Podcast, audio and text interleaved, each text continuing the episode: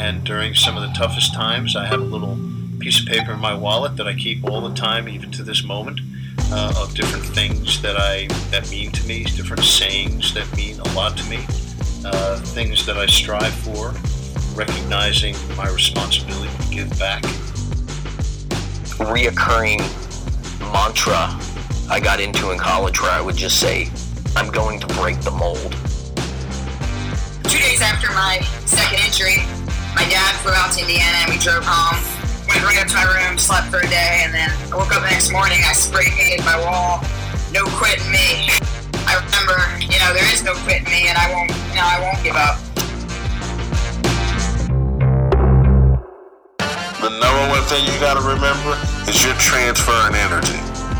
And whatever energy you got is the energy the viewers are going to have.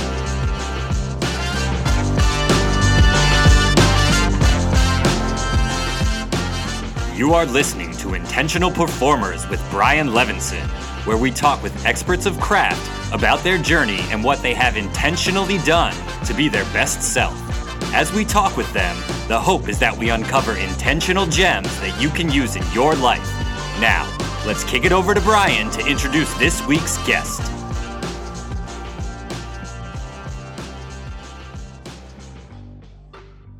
Hello, everyone, and welcome to the Intentional Performers Podcast. I am Brian Levinson.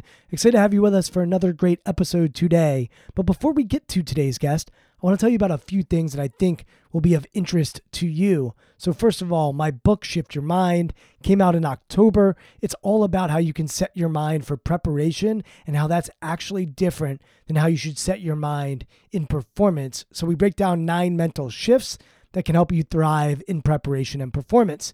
So, if you like these conversations, I think you're going to like the book as well. You can buy the hard copy on Amazon, Barnes Noble, and wherever books are sold. And if you are someone that likes to learn through your ears, we also have the book available on Audible. So, thanks to all of you that have enjoyed the book so far. And if you are new to the podcast, hopefully you will check out the book as well. Additionally, if you like today's episode or any of our past shows, we would really appreciate it if you went over to iTunes and wrote us a review. Ideally, you would give us five stars. And we just really appreciate those of you that continue to support the podcast, whether it's writing a review or sharing these conversations on social media. It really is how we expand our community and expand our reach. So thanks to all of you for your continued support. Now to today's guest. Rachel Tipograph is the CEO and founder of a company called MikMak. MikMak is an enterprise marketing e commerce platform that helps brands better understand consumers by connecting digital investments to online retailer insights. And we're going to learn a little bit about what Rachel and her company does. Look, Rachel has been awarded all of those illustrious awards for really smart people that do big things in business at a young age. Forbes listed her as one of its 30 under 30 who are changing the world. She's been named one of the 50 most influential women in America by Marie Claire. Fast Company named her one of the most creative people in business. And look, she's got tons of other awards from all kinds of different outlets, but I think the coolest one that I saw was Business Insider named her one of New York Tech's coolest people. But beyond all of the cool recognitions and awards, what I think is really going to come across in this conversation is how much Rachel values the culture that she's creating at MikMak, how intentional she is with her own leadership and her own development, and really how much she cares about the whole person amongst the 100 people that work at her company. Look, this is a company that is growing fast. They have raised millions of dollars. They are profitable. They are humming and they are rolling. But Rachel is really thoughtful about what she wants to create and intentional about where they are going. So, without further ado, I'm so excited to present to you Rachel Tipograph. Rachel, thank you so much for coming on the podcast. We have to start by shouting out your cousin Stu, who I grew up with and went to camp with for many, many years. And Stu always had height that I did not have.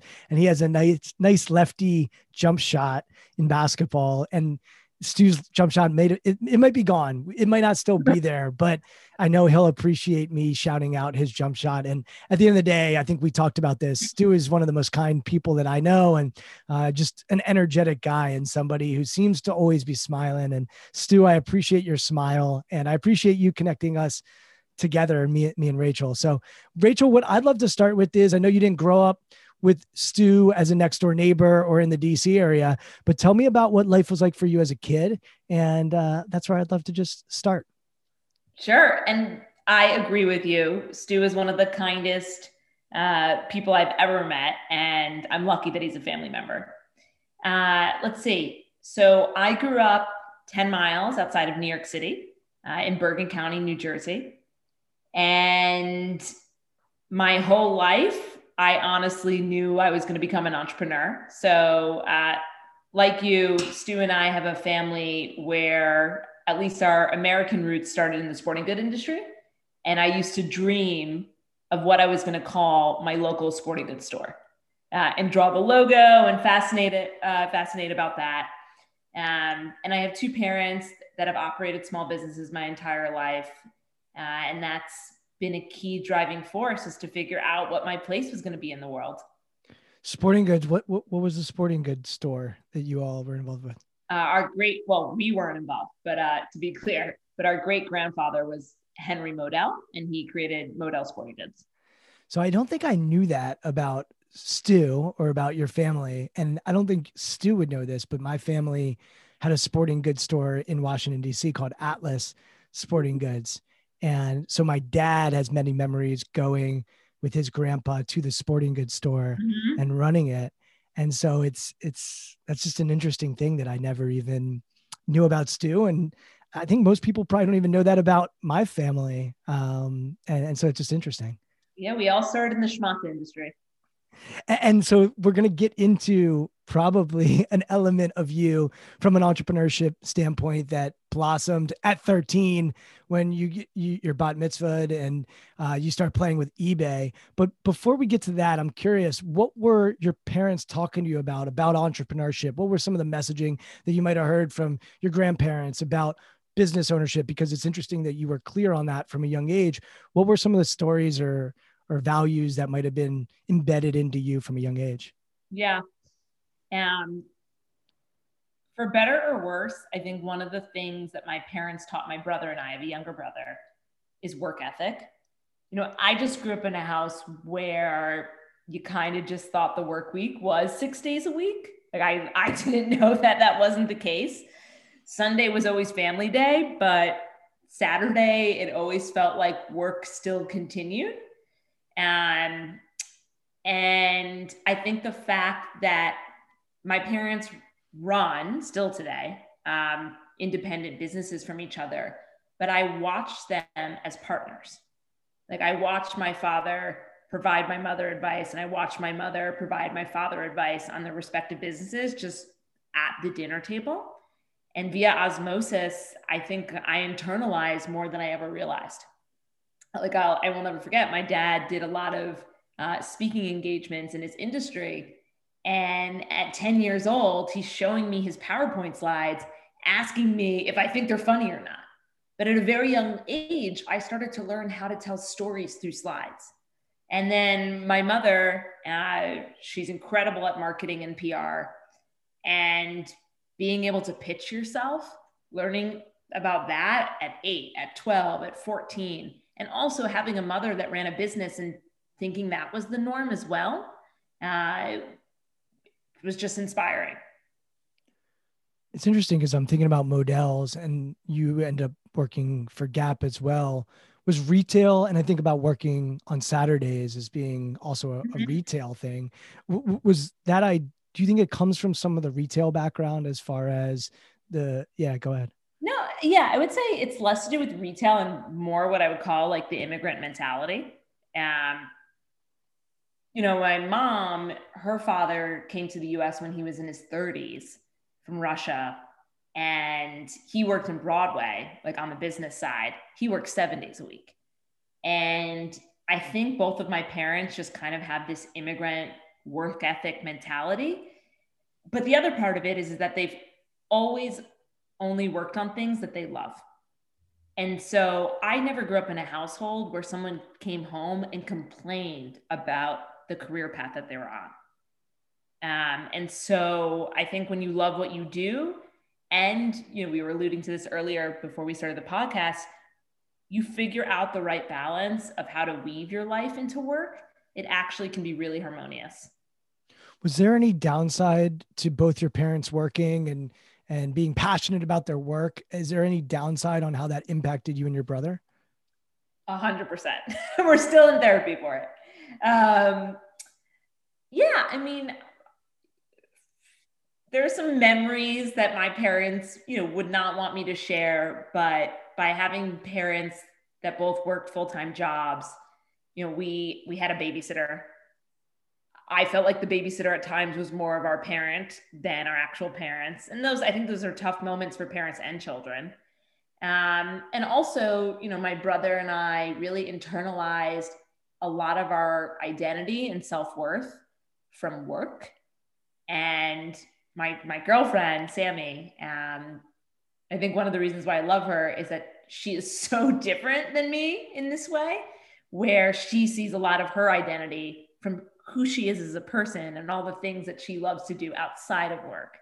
And uh, I think you need a balance in life. Um, I still love my childhood and I love my parents, and they're both of my brother and I are biggest fans. But uh, when it comes the day that I bring children into this world, I think I'm going to have to be really conscious to make sure that they don't see their identity as work. That's a really thoughtful concept. I see it with athletes who their identity is always attached to performing. And for sports, it's often on a stage or in an arena.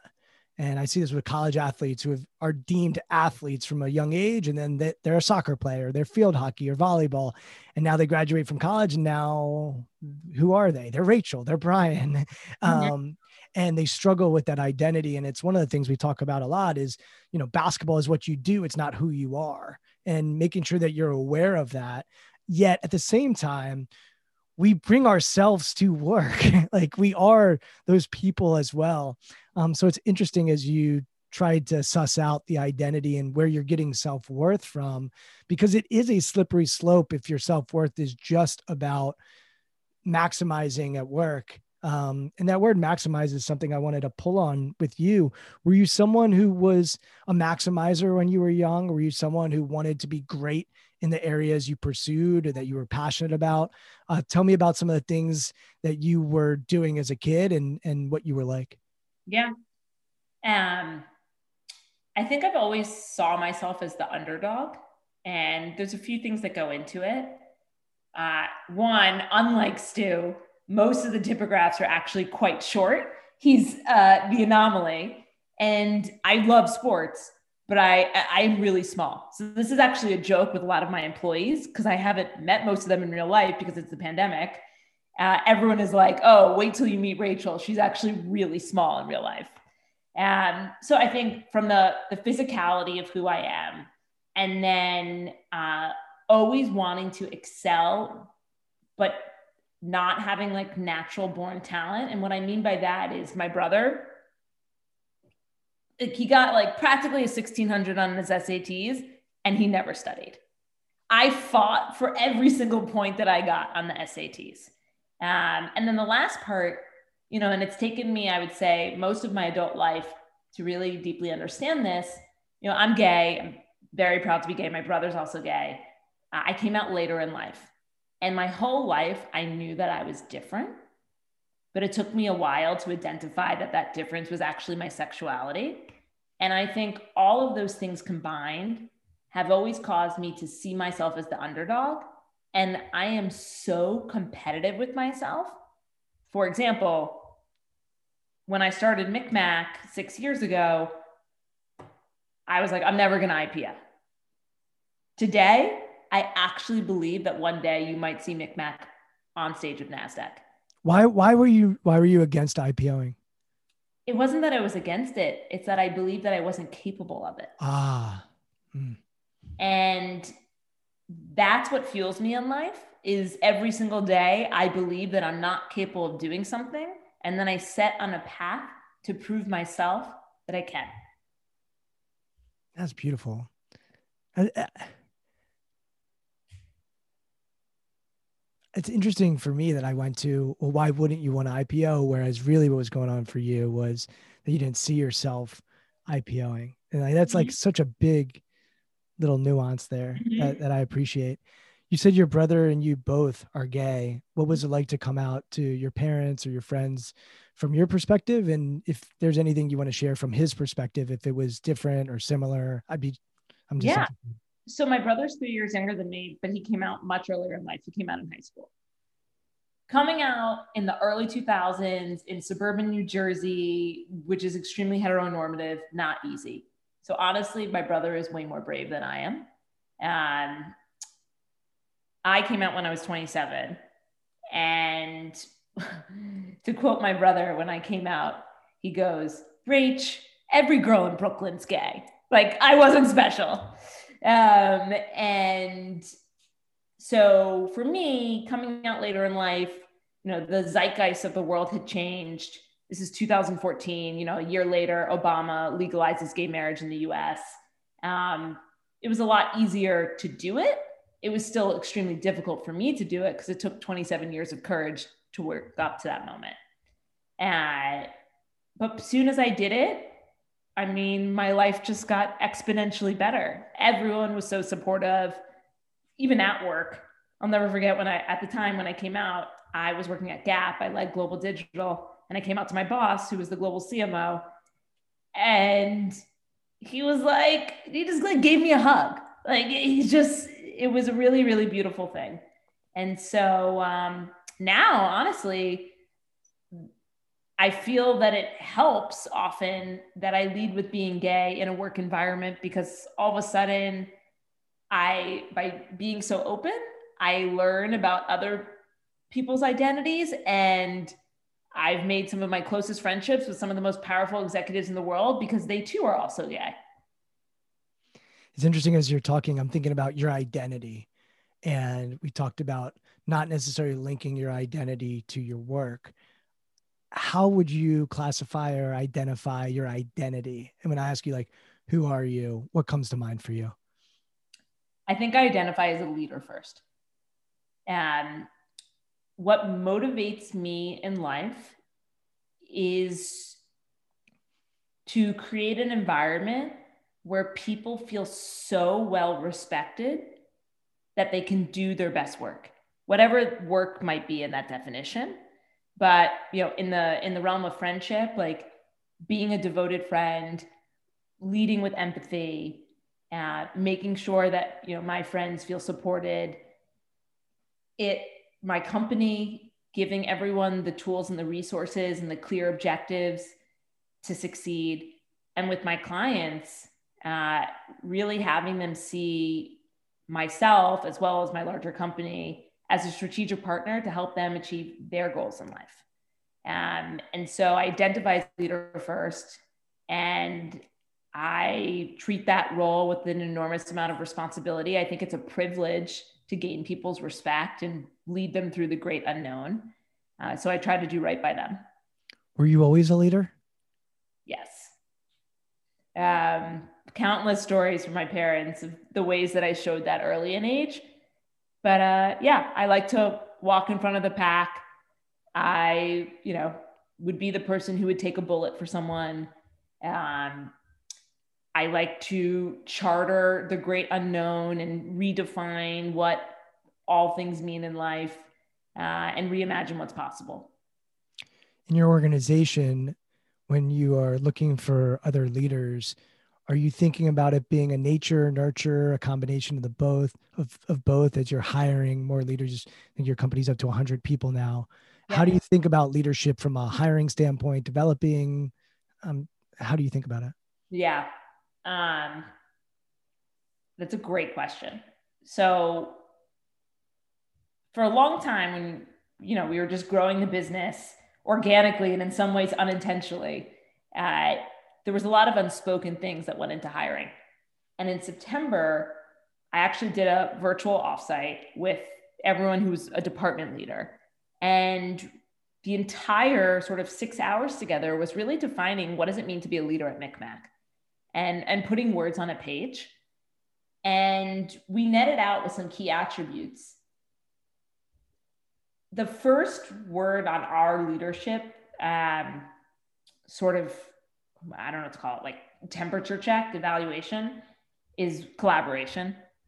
Uh, to succeed at MikMak as a leader, you have to be able to work well with others.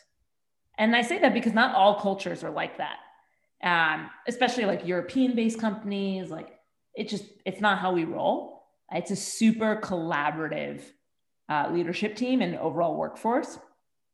The second is courage. So you have to be able to give and receive direct feedback. And uh, there was a book that really shaped a lot of the way that we thought. I don't know if you've read it. It's called The Five Dysfunctions of the Team. Yeah. It's behind my shoulder. okay, cool. So I, I love that book. It's such an easy read.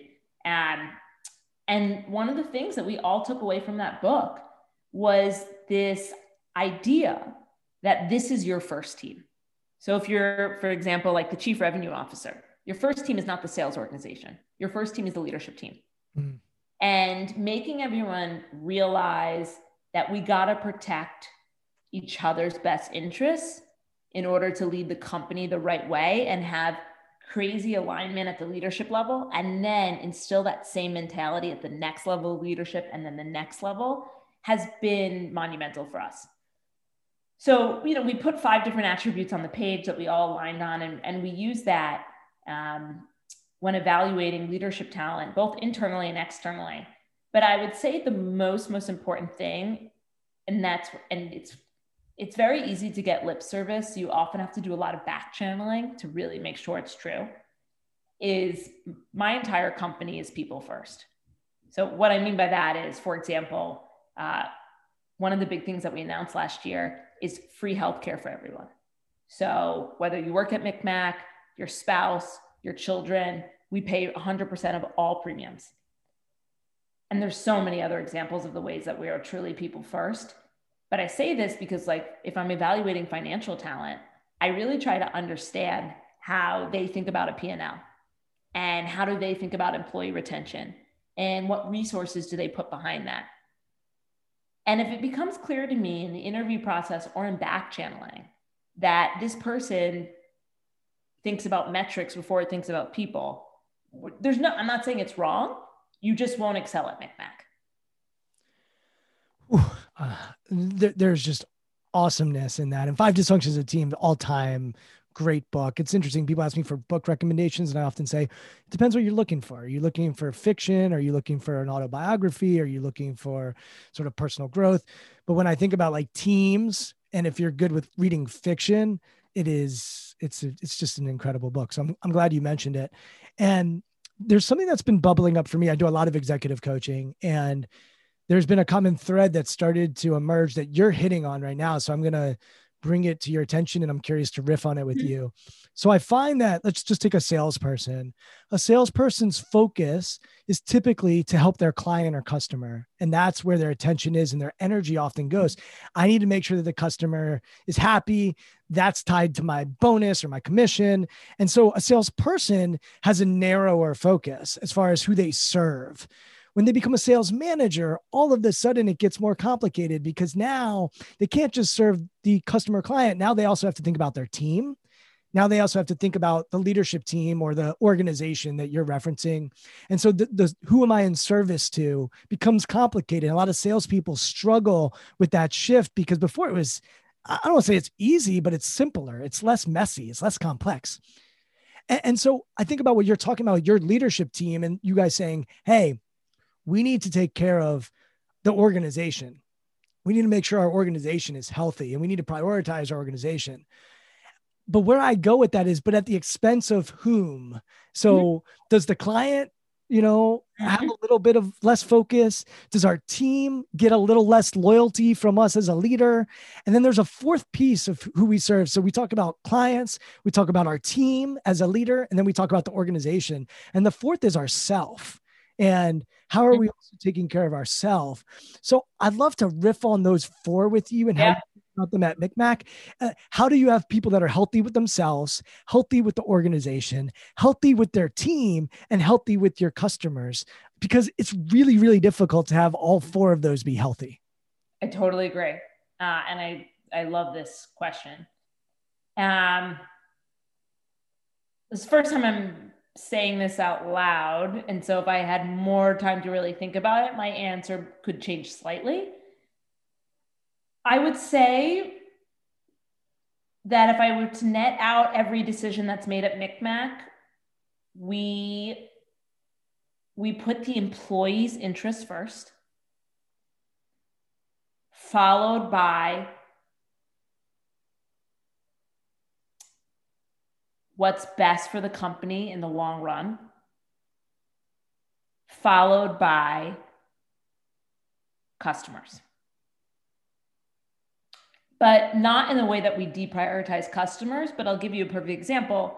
Majority of my clients uh, are in CPG, so consumer product goods like Hershey's or uh, Lego. There's one very, very innovative uh, executive who works in the automotive industry who really wants to work with my company. Like, pretty much is like, Rachel, just take my money. I don't have a product for auto today. And so I, I think that there's probably another CEO out there that'd be like, take their money and figure it out. Right. But I know that if I were to take the money and put a team against it at MikMak, they would end up not succeeding because we don't have the product right now to meet their needs. And so I think that's like a very clear example of sort of how we think about things. Uh, and so that would be the hierarchy. I honestly, you know, Amazon is an exception to what I'm about to say. And I think with everything in life, there's always an exception. But if you, and it seems like you're spending most of your career analyzing this from all the research that I've read, the top performing companies, the best performing teams, it doesn't come down to product. It comes down to team alignment and how they support each other. And so I subscribe to that methodology. And I believe that if we can continue to build an environment for the best performing teams, that everything else will fall into place. And so that's how we've sort of optimized everything. And I can even give you an example from today. A lot of new disciplines are blossoming at MikMak because we're growing so quickly. So, a discipline that I didn't have six months ago was SDR, sales, develop, sales development representatives. So it's pretty much an entry level sales role. We hired our first SDR in June. Now we have four, about to be six. And looking back, we didn't have all of our ducks in a row before we brought on the SDRs. Now we have some learnings under our belt. And today, uh, a leader at MikMak made a presentation to me on the things that we are going to do to improve SDR performance. And it was all around the team and what we're doing for the team. And I bring this up as an example because I know that there's probably another company out there that'd be like, the SDRs continue to miss goal. Like, we're going to do X. And that's not what we're doing here at MikMak. We're taking a step back and we're saying, how do we put the team in the best possible position to succeed with the right timeline to see a change? And then we'll make further evaluations. And so that's just the mentality that runs through everything that we do. And I think it may be the research you're referencing. Google has really studied teams and what makes successful teams. And they thought it was who's on the team. And we often hear get the right people on the bus. And then their research found it wasn't really who, it was what was what the team how the team was set up and was psychological safety involved and um, there were other factors as well and it's, it's just a really fascinating study as you think about how you set up culture. You also use the word alignment. And I had somebody on the podcast, Scott O'Neill, who's the CEO of the Philadelphia 76ers and the New Jersey Devils. And I said to him, How do you know that someone's the right fit for your organization? He said, We don't talk about fit, we talk about alignment, uh, alignment of values. And I thought that was such a an awesome distinction because fit suggests find the people that are just like you. That's where you lead to maybe all white men hiring all white men or or all women hiring all women or all people, all Jewish people hiring Jewish people. Like it can lead to um, some some lack of diversity, which leads to all kinds of other challenges. as you think about alignment and, and what does work for people that that come to MikMak, you talked about collaboration, courage earlier. What are other values that you look for to have people that are aligned within your organization? Humble. There's no, there are no egos at MikMak. Uh, the star of MikMak is MikMak. And I say that because you have, you have to be able to, to change your perspective. You have to be able to give and take. Um, and you can't have an agenda that is your own.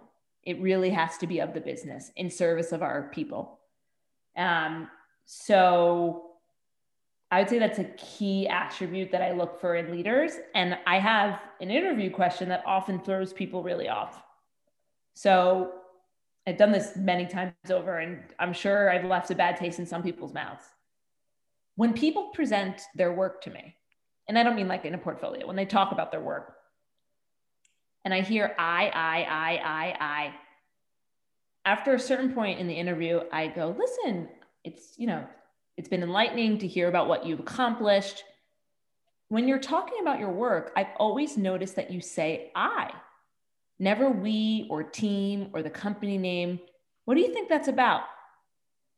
And it really throws people off. And you can tell if the person puts themselves first before the team based on how they react. And that has been uh, a very eye opening tactic for me. I love it. I. but we are going to dive into this even further because when I said those four people that we serve clients, team, organization, or self you didn't even list self. We just kind of moved on. And so that's not lost on me. Like you covered the other three, but you didn't say anything about self. And then here you are saying humility. And it's not lost on me before that you basically said, I didn't, we're not going to IPO almost because you didn't even have the ego to believe that this was possible. And so I'm curious if, if self is fourth on that list, is there ever anything lacking within you? Um, and I'm going to give you a quick example that might, might even help shape this conversation. So, Stu and I both grew up in the Washington, D.C. area. We have a Washington football team here that we cheer for, um, as painful as it might be. Your friend Gary Vaynerchuk knows what it's like to cheer for teams that are not necessarily rewarding, but well, I'm sure we'll talk about Gary at some point. They had a quarterback a couple years ago, Robert, Robert Griffin III. He came into the league on fire, dominating his rookie year, incredible, this amazing experience. He has some injuries, he has some humility takeover. What Robert was amazing at was his rookie year, it was all about we. When they were having success, he was so good at saying, Nope, it's not me. It's our offensive line. It's our wide receivers. It's our defense. It was always we. Mm-hmm. The issue happened when they started losing and he was the quarterback of the team he was still saying we. Mm-hmm. And in those moments, he was not saying I. Mm-hmm. And as a result, because of the position he played, and he identified probably as a leader first, similar to you, he lost the locker room, he lost the team, and he ultimately lost his job. And I'm not saying it's just because of his leadership, it's also because of his production and all this other stuff. But I do think he lost the locker room because those were moments where they were losing and he was the quarterback and he needed to say I. And so I give you that example, but also I'm curious. It's it's kind of a two part loaded question, right? Number one is self. Like, what do you do to make sure you're good running this fast growing yep. organization? And then two, when is it appropriate, and when do we need to say I? Yeah, you're, you're very perspe- uh, perceptive. Um, I struggle with the self part, and that's an ongoing journey. And I'll give you a clear example when I took on growth capital in this summer, you know, we went through all this diligence and my new lead investor, Wavecrest, goes, You know, you grossly underpay yourself. You need to change that. And I just feel uncomfortable taking money from the company because I have been conditioned to believe that my payout is much later because I own the majority of the company. But I deeply understand it now. And another small example, one of my uh, early investors, and he's also on my board, this amazing guy named Danny Stein, self-made um, operator as well. He asked me how I was flying. This is pre-pandemic to all my clients because he knew I was taking a lot of red eyes all the time, going back and forth to like LA, San Francisco, London. And I was like, Coach, like, what do you mean? And he was like, Rachel, if you're going into meetings with uh, Disney and you're flying coach in the red eye, you are not going to be the best performer. He's like, you have to fly first class. You need to get a good night of sleep.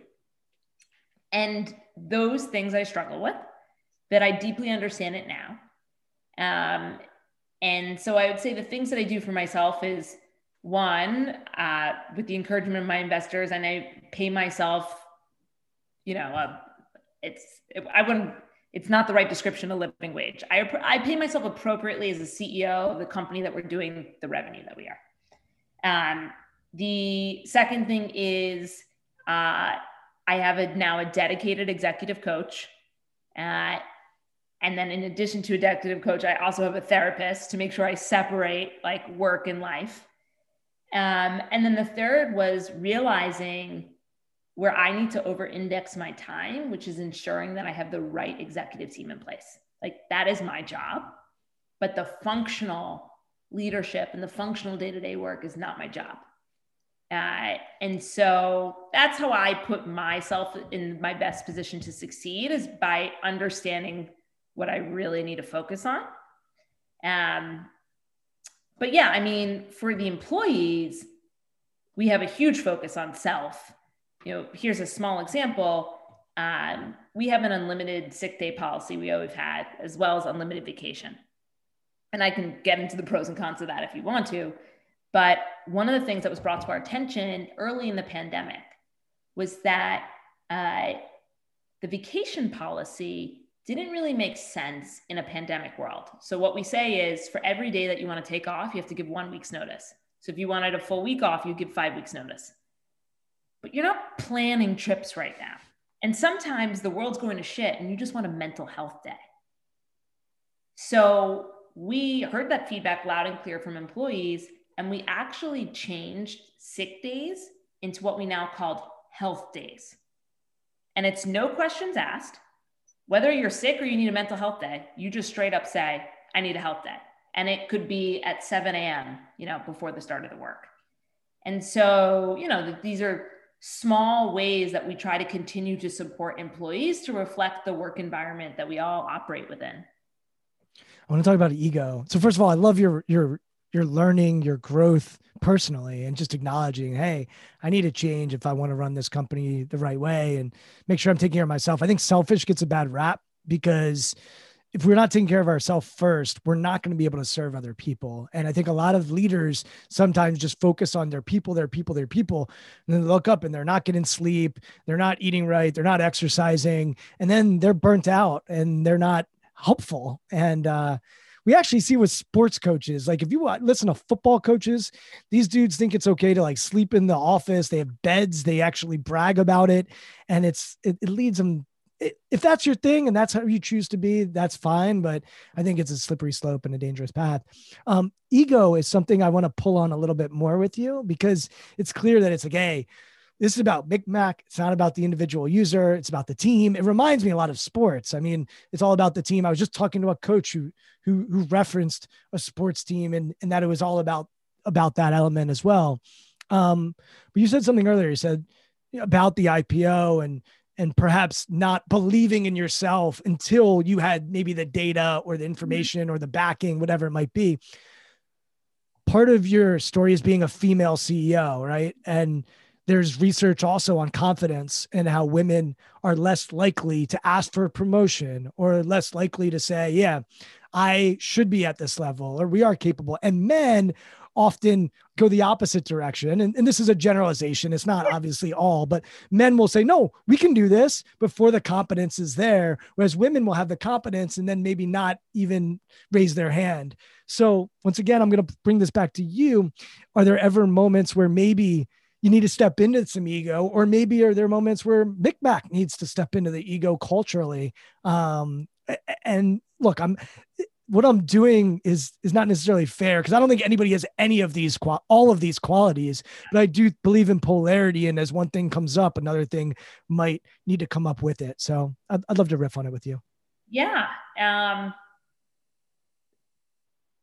yeah. I mean, potentially being, you know, conditioned as a woman has uh, given me a little bit more reservation around certain things that I've done. Uh, but it's funny, like I never saw gender my whole life. Even though like being gay is a big part of my life, I've never seen gender at all. Like I have equal amount of female friends as I have male friends. I have equal amount of gay friends as I have as uh, heterosexual friends. Um, it's really a me thing and but i what i do agree with or what you were trying to get at is the ripple effect it has to the company. But some of the things that i that i struggle with on my own. Um, and so that is actually why i'm trying to undo some of these things. Because the last thing that i want is some of my own internal psychology to really impact others within my company. What's the biggest takeaway you've gotten from therapy? And, and same thing with executive coaching uh, therapy, it's this idea of fantasies, right? Like we all make up these narratives in our head, which lead to anxiety, right? And it's kind of recognizing when something's a fantasy versus a reality. And I like the word fantasy as opposed to, you know, other labels that we might put on it. Um, and with executive coaching, I would say you know, I, I work with this incredible executive coach. His name is Shola. Um, he was uh, essentially like the executive coach on staff at A&E Networks for many years. And, and he was also an executive coach with the NFL. Uh, so he has a lot of sports analogies with me.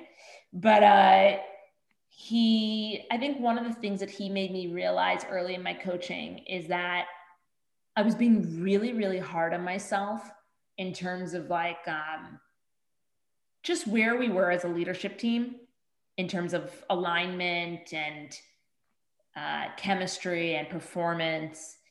And he made me realize that I didn't have all the players yet on the field. And so he's like, this isn't a fair assessment, Rachel.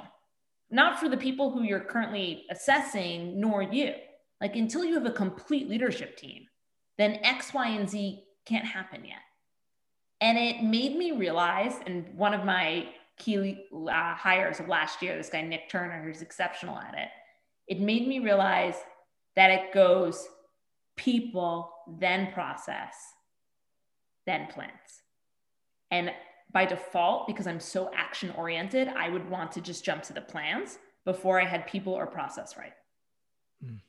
And so um, this guy, Nick Turner, joined my company in the beginning of October. He's our chief customer officer. So he essentially oversees the entire revenue number uh, from marketing to sales to account management to customer retention. I think he's an incredible leader. And Nick continues to demonstrate to me how it goes people, then process, then plans. And he constantly is tempering my expectations around certain things until we get, you know, steps one and two right. That's really good. I love that.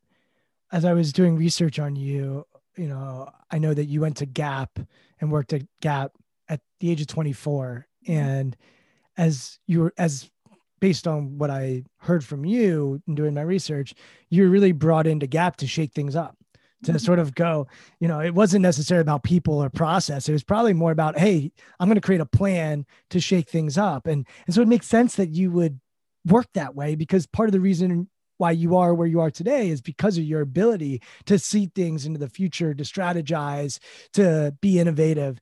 Uh, and now, as a leader, how you you even said on doing some of these things because of the ripple effect it can have on the organization. I'd love to go to that time where you're at Gap, you're 24 years old, you've got this massive role at this company that you and I grew up wearing, at least I grew up wearing their clothes. You see them at the mall. I mean, this is a big time brand. Uh, what, what's it like for you to go in there and actually be innovative within a, a company that's not a fast growing tech startup? like it, it, it, it's, it's fascinating because where you would think you would get to use the genius of you is not gap. Um, and, and, so I'd love to just understand that and, and get some sense of what that was like for you. I think you were there for three years. Yeah. Yeah. Um, it was, I mean, I wouldn't be where I am today without that experience at Gap. And you're correct in your assessment. Uh, again, that I was the plan. And I think it also speaks to where I was at a leadership level, right? Like global director. The powers that be had done the hopefully the people in the process before me. Um, I my career strategy has always been to be a big fish in a small pond. So while I could have gone to work at Google or Facebook or Uber, I mean, I'd be of one of many there versus like being the person who can create some incredible change at a global brand. And I, I always kind of advise people that way. It's the same reason with MikMak. Like I didn't go after the darling direct to consumer brands. I went after the old school CPG brands. Um, so that's a strategy that I'm going to play for the rest of my career uh, because I, it works for me. But um, with Gap, you know, I was really there at this remarkable moment. And I always tell people I got my MBA not just in retail, but in uh, stakeholder management, in navigating complex organizations and I I got to do it on Gap Dollar. Um, I was hired by this guy Seth Farbman. Seth then went on to be the CMO of Spotify. Took them through IPO. Uh, he now just sits on boards, and he has, I'm sure he has other things up his sleeve as well. But I, Seth is a visionary leader who, throughout his career, uh, has had a knack for identifying rising talent. Um, and he's given a lot of people in their careers their big break, break myself included. And the great thing about when Seth hired me is he eventually said, I'm hiring you to get in trouble. Like you are going to create change in here by not playing by the rules, and I will fight the really hard battles for you or with you. And he really, really did do that. Um, so when we talk about team alignment, uh, you know, I felt really supported by him that I wasn't going to lose my job by doing the crazy things that I did. Now there was a second player involved in all this um, and the story in a second will have more significance. But when I interviewed at Gap, Seth was the global CMO. He reported into the global president. The global president reported into the CEO, who at the time was Glenn Murphy. The global president was this woman named Pam Wallack. And she had been on and off at Gap for 20 years, sort of a retail executive. Um, and Pam was the one who approved hiring me. So the job description said 15 years of work experience. I was 24 years old when they hired me. So 15 years of digital experience. Uh, and Pam, when I met with her, said either half the stuff that you just said to me is a lie, or you're going to create a lot of change here. And, and essentially, you're hired. And I got to watch Pam navigate a really, really challenging work environment because she was one of five presidents and they were all gunning for the CEO's job because it was known that Glenn Murphy was going to retire. It was political warfare, and she was the only woman amongst those five presidents. Uh, fast forward, sadly, Pam passed away uh, in December, and I was able to connect with her daughter, who's around my age, uh, and share with her like how how meaningful Pam's support of my career and just honestly the opportunity to observe Pam in the room, how that has shaped me as a leader. Uh, and so I say all this because while Gap is not, you know, the tech company, I still believe it's actually one of the greatest companies to work for because that company truly does put people first. So it's founded by the Fisher family. You know, they're they're still alive and well, and they're on the board of Gap. And you know, they were one of the first companies to give same sex couples health benefits way before the government. And I think I took a lot away from that experience uh, in how to lead people first. And, and Pam and Seth were incredible mentors to me. What did you learn from Pam and Seth? Seth is, I would say, his his ability to spot talent and how to create a path for them to succeed is enormous, and you know something that we have to actively do intentionally at MikMak every single day. Um, and with Pam, I would say it's it's about how to build consensus and alignment at the leadership level, mm. um, which is where I think I spend most of my time internally right now. You mentioned causing trouble and getting to Gap and causing trouble, but your job now is different, and it, so it's kind of interesting. Uh, are are you still able to be disruptive to sort of take your mindset that you had when you were at Gap and approach it to MikMak, or are you having to use a different muscle? And I think of like risk takers and rule followers and people that are patient and those that are persistent and, and just the dichotomy of it. And I'm curious how you've had to evolve. We've talked a little bit about it, but is that sort of getting in trouble mindset embedded into MikMak, or is it been an adjustment and change because of what your end goal is or your mission or your vision for the company? Yeah, that's a good question. Um,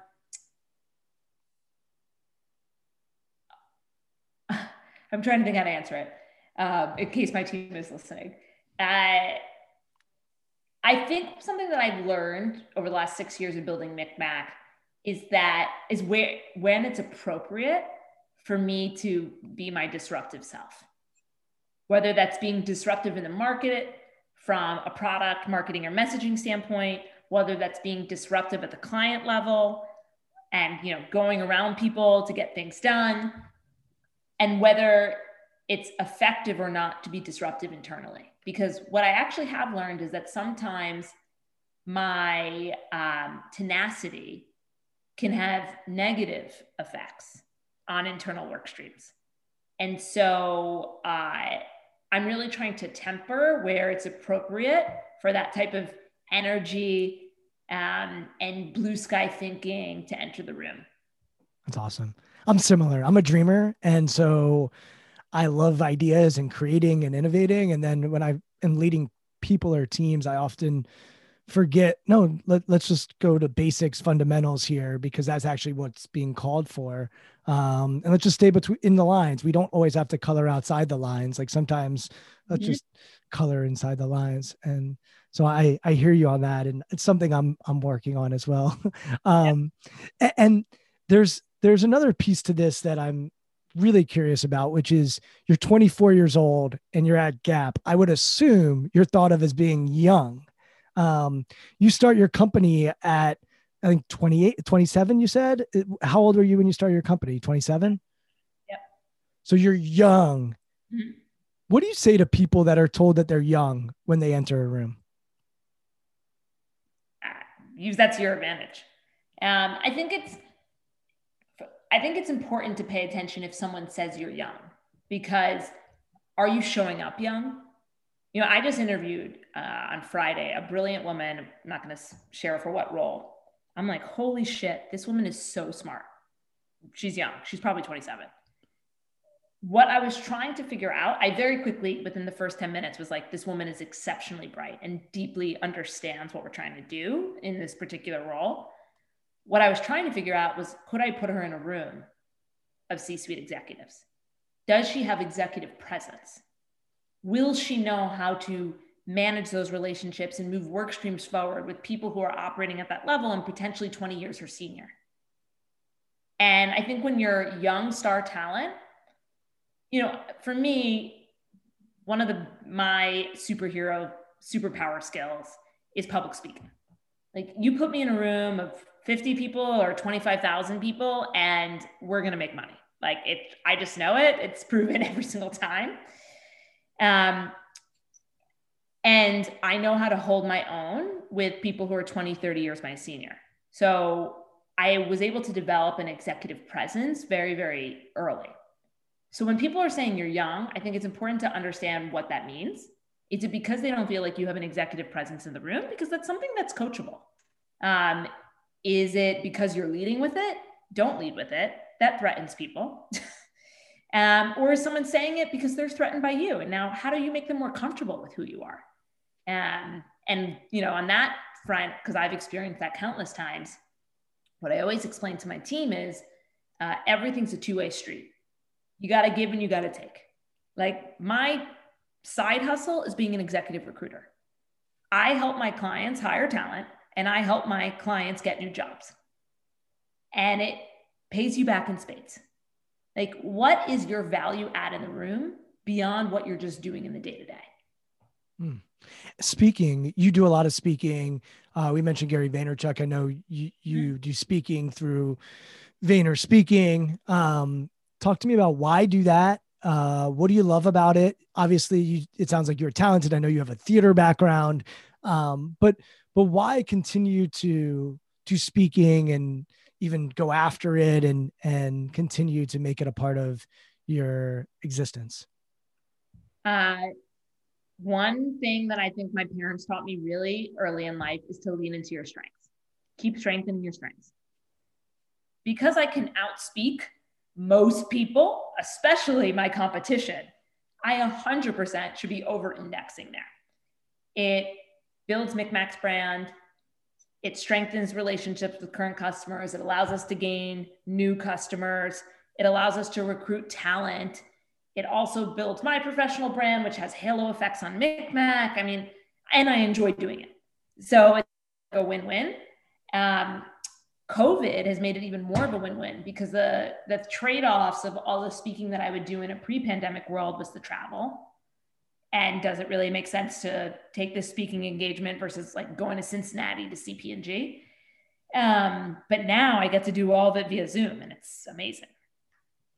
You mentioned 70% of your company has never even met you, and you mentioned Zoom and remote work what advice or thoughts do you have to people that are new to this and are not used to being outside the office and working remotely there are a lot of companies that are forced to be operating that way and it's not necessarily by choice so any thoughts or advice for them on how to navigate that yeah um, if you're a leader you have to be really intentional like not there's seren the thing that i hate about the pandemic of, of course there's many things i hate but one of the things I personally hate is the elimination of serendipity.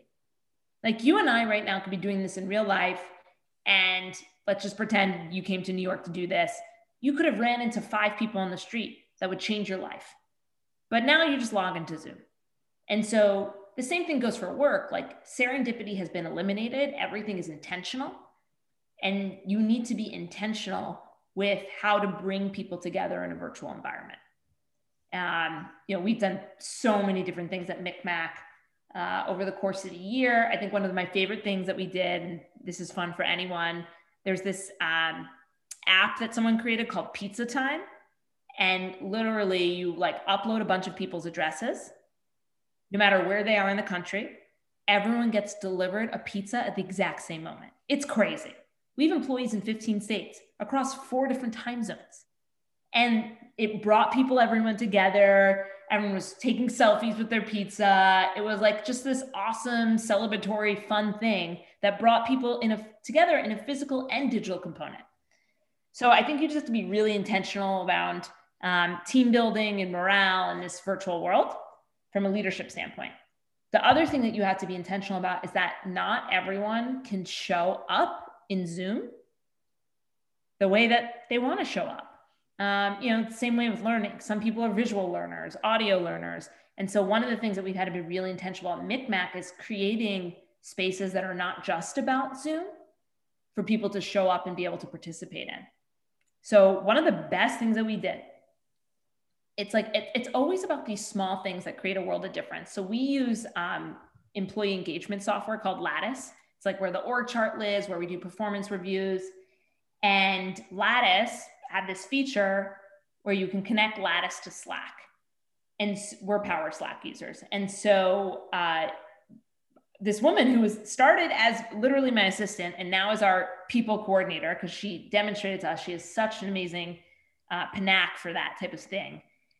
She created this Slack channel called Praise. And so when any of your colleagues do something that exemplifies our values, you go into Lattice and you essentially like give praise to Dan for collaboration. And then you write what happened. And then it gets broadcast to the whole company and logged to the manager so they can see that during review time. The whole company got behind it instantly. And it's created such transparency across the company in work streams that I would never even have visibility to as the CEO. So there's you just have to be intentional and you have to think about all the different ways that people can show up in a virtual world. I think you used the word intentional four, maybe five times just in that segment, which the podcast is called Intentional Performers Podcast. What do you do to make sure that you're you're good? You talked about therapy, executive coaching. What else do you do intentionally to make sure that you're taking care of yourself? And so during the pandemic, I got a house in the Catskills. So I've been living in New York. I went to NYU. I've essentially been living in New York City since 2005 always saw myself as a city person, like never had a huge interest in nature. I still have my place in the city, but I never really go, to be honest. Living in the woods has been transformational. Like connecting with nature has been transformational. And also, when I was in my apartment in the city, I have like a 700 square foot one bedroom. I went kitchen table, Peloton bike, couch. My whole existence was in this 700 square feet and I I felt crazy like the months that I was doing this during the pandemic. And when we got this Catskills house, I'm in my office. I get to close the door, and the door goes two ways. And when I leave my office, I close the door again, and now I'm in the house, and it's not about work. And I think for some people, I don't know if it's for everyone, but space, I realize how much space impacts me. And creating a safe space for work and then a safe space to live my life outside of this room has been transformational. That's amazing. So I want to start to wind down with you and uh, just first of all hit on what exactly MikMak does because I think I know, but I don't. I don't think I can articulate it nearly as well as you. And um, so if people are interested in learning more about MikMak, you know, tell them a bit about what you all do. Um, if their company would be a good fit for you. Uh, and then also where people can find you and your career. I know i i first heard about you on instagram and that's where i started following you and enjoying your content and reaching out to your cousin stu and saying are you related to this other Tipograph? Because i don't know too many Tipographs and sure enough uh, you are but tell us a bit about MikMak, um, what you're up to, what y'all do, and and where you might be heading and going, and and then we'll give you also a megaphone to shout out anything else that you want to promote or or share. It could even be a nonprofit or your social media. We just leave this as a megaphone time to put out information that might be helpful for the world to get.